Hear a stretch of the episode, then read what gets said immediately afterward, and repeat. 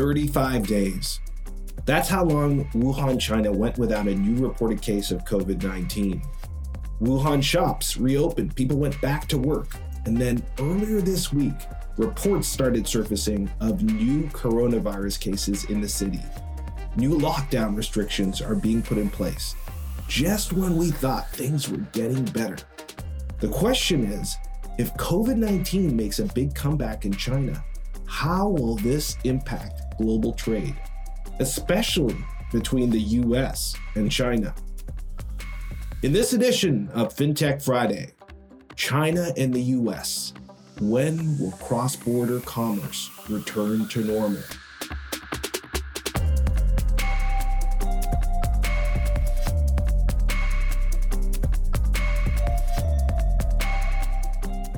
I'm Silvio Tavares here in San Francisco on May 15th, and this is FinTech Friday, brought to you by CardLinx.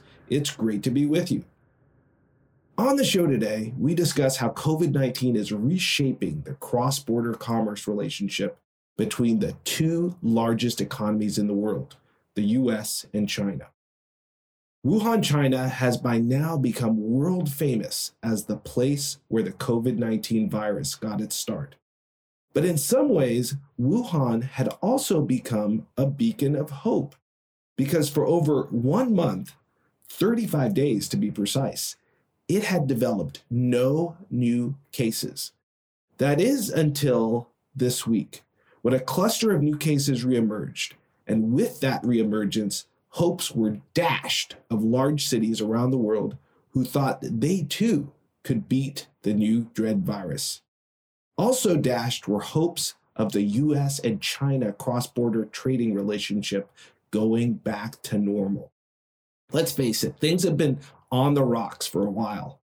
But we should remember that the trading relationship between the world's two largest economies had been viewed for many years as a great blessing for both sides. In the 1990s and early 2000s, US consumers gorged themselves on cheaper Chinese goods, everything from clothes to Nike sneakers to home goods and furniture.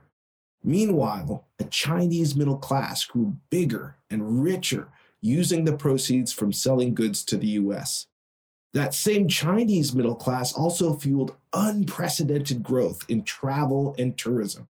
In 2019, China sent more tourists and business travelers abroad than any other country, and in the process set an all time record for the number of global trips on airlines and stays in hotels in the US and around the world.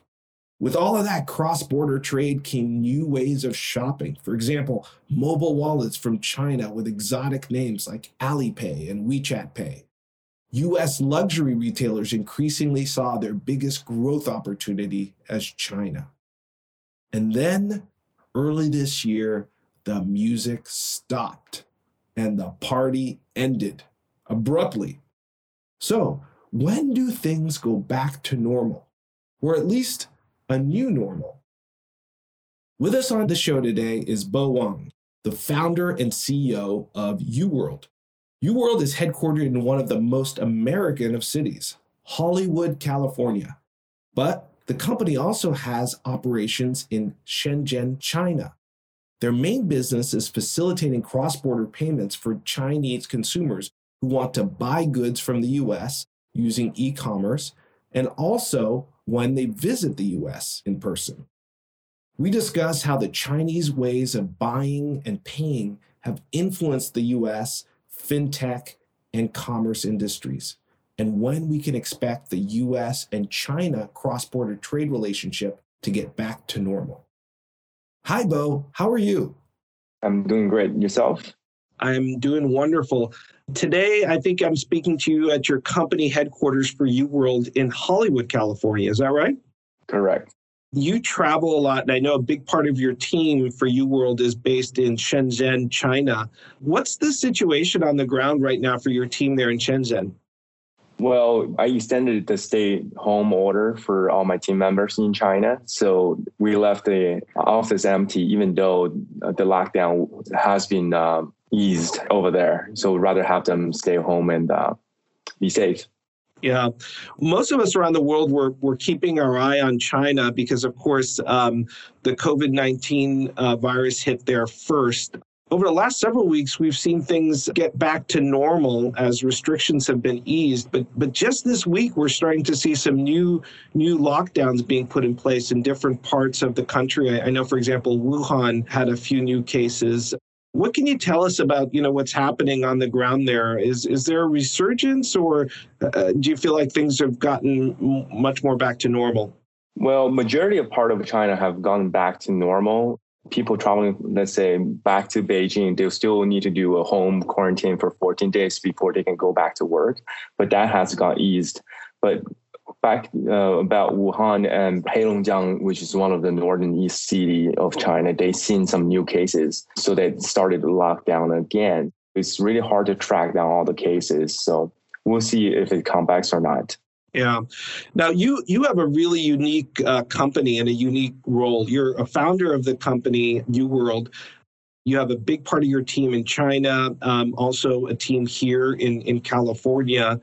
And a big part of what you do is enable cross border commerce, uh, Chinese to buy things in the US and um, facilitate payments on a, on a cross border basis.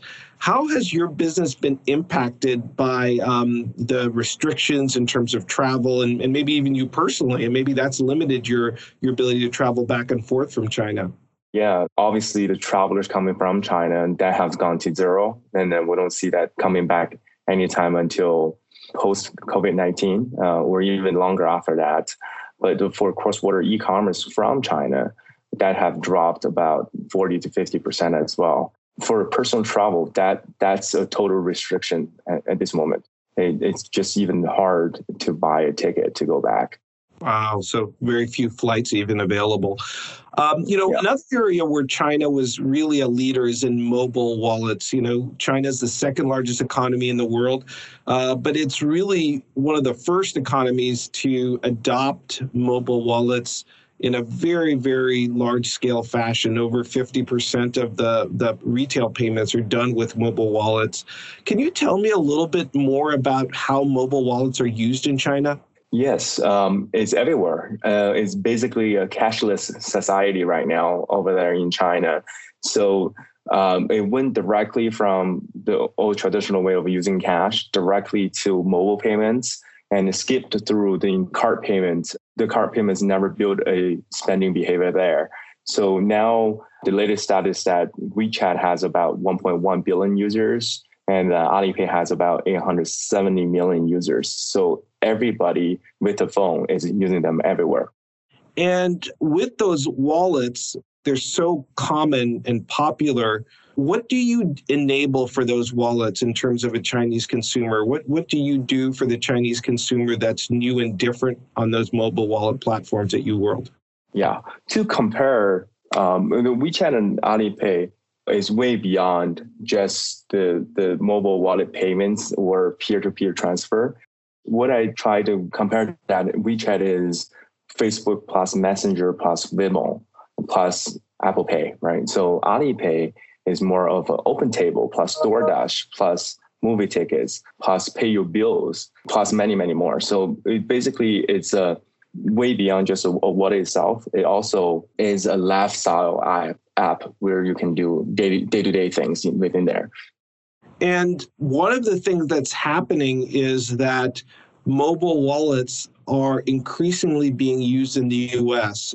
We obviously have a number of US based mobile wallets like PayPal and, and Apple Pay, but also some of those um, Chinese wallets, wallets that started in China like Alipay and WeChat Pay, they're also starting to become increasingly used in the US. How is that developing? Can you share that with me? Yes. Um, in terms of the US, what we've seen uh, previously is more of a peer to peer type of usage between the wallets.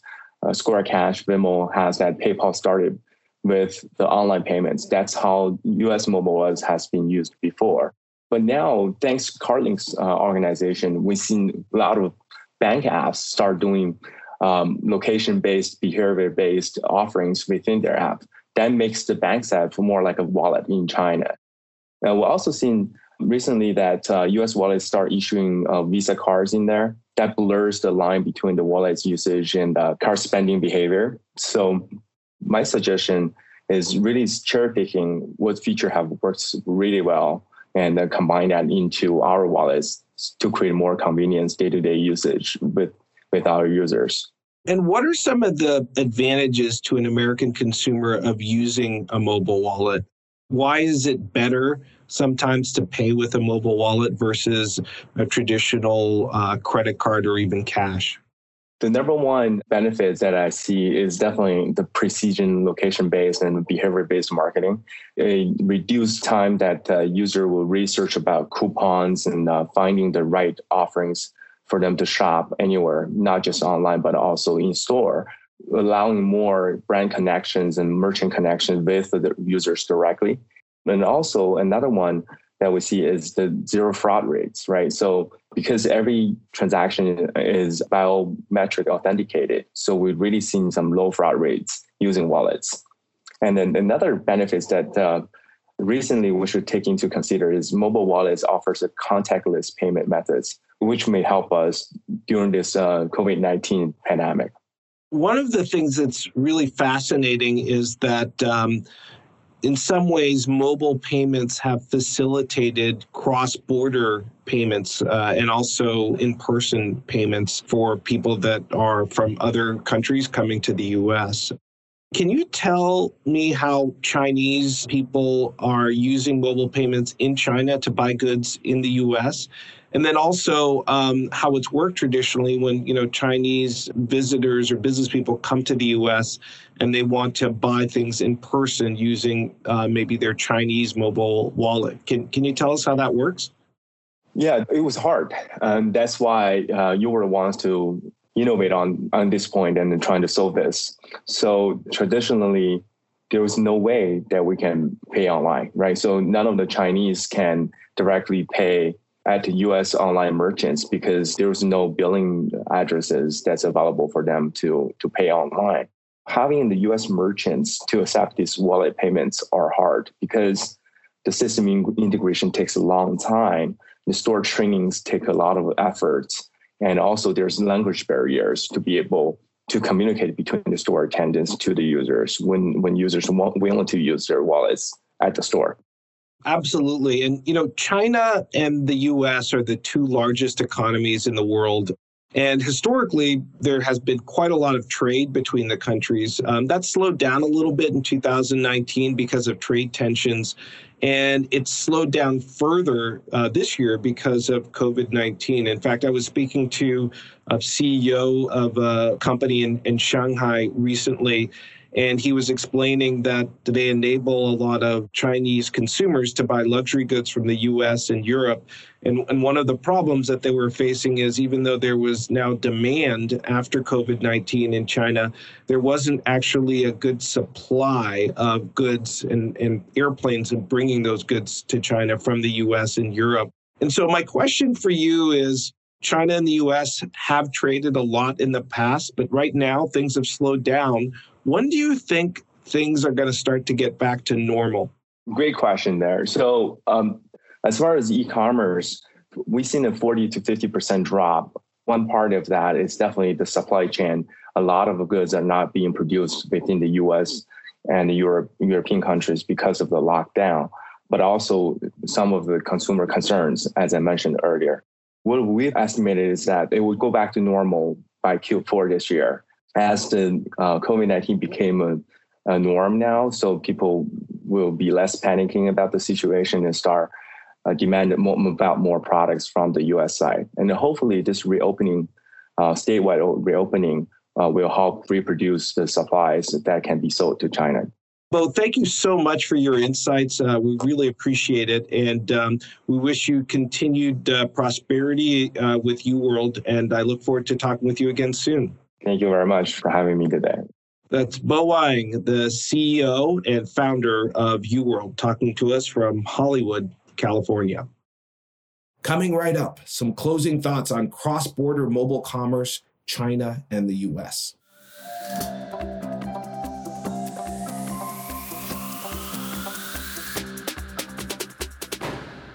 A journey of 1,000 miles begins with just one step.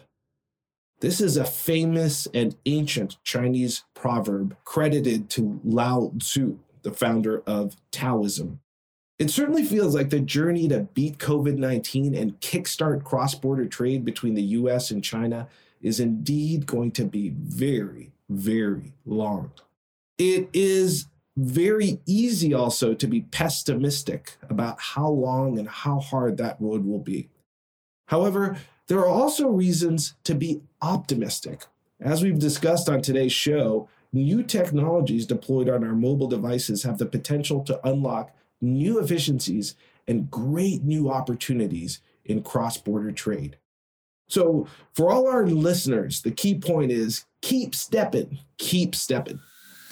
For FinTech Friday from the CardLinx Association, talk to you next week. Take care of yourself and take care of each other. God bless you. This is Silvio Tavares signing off.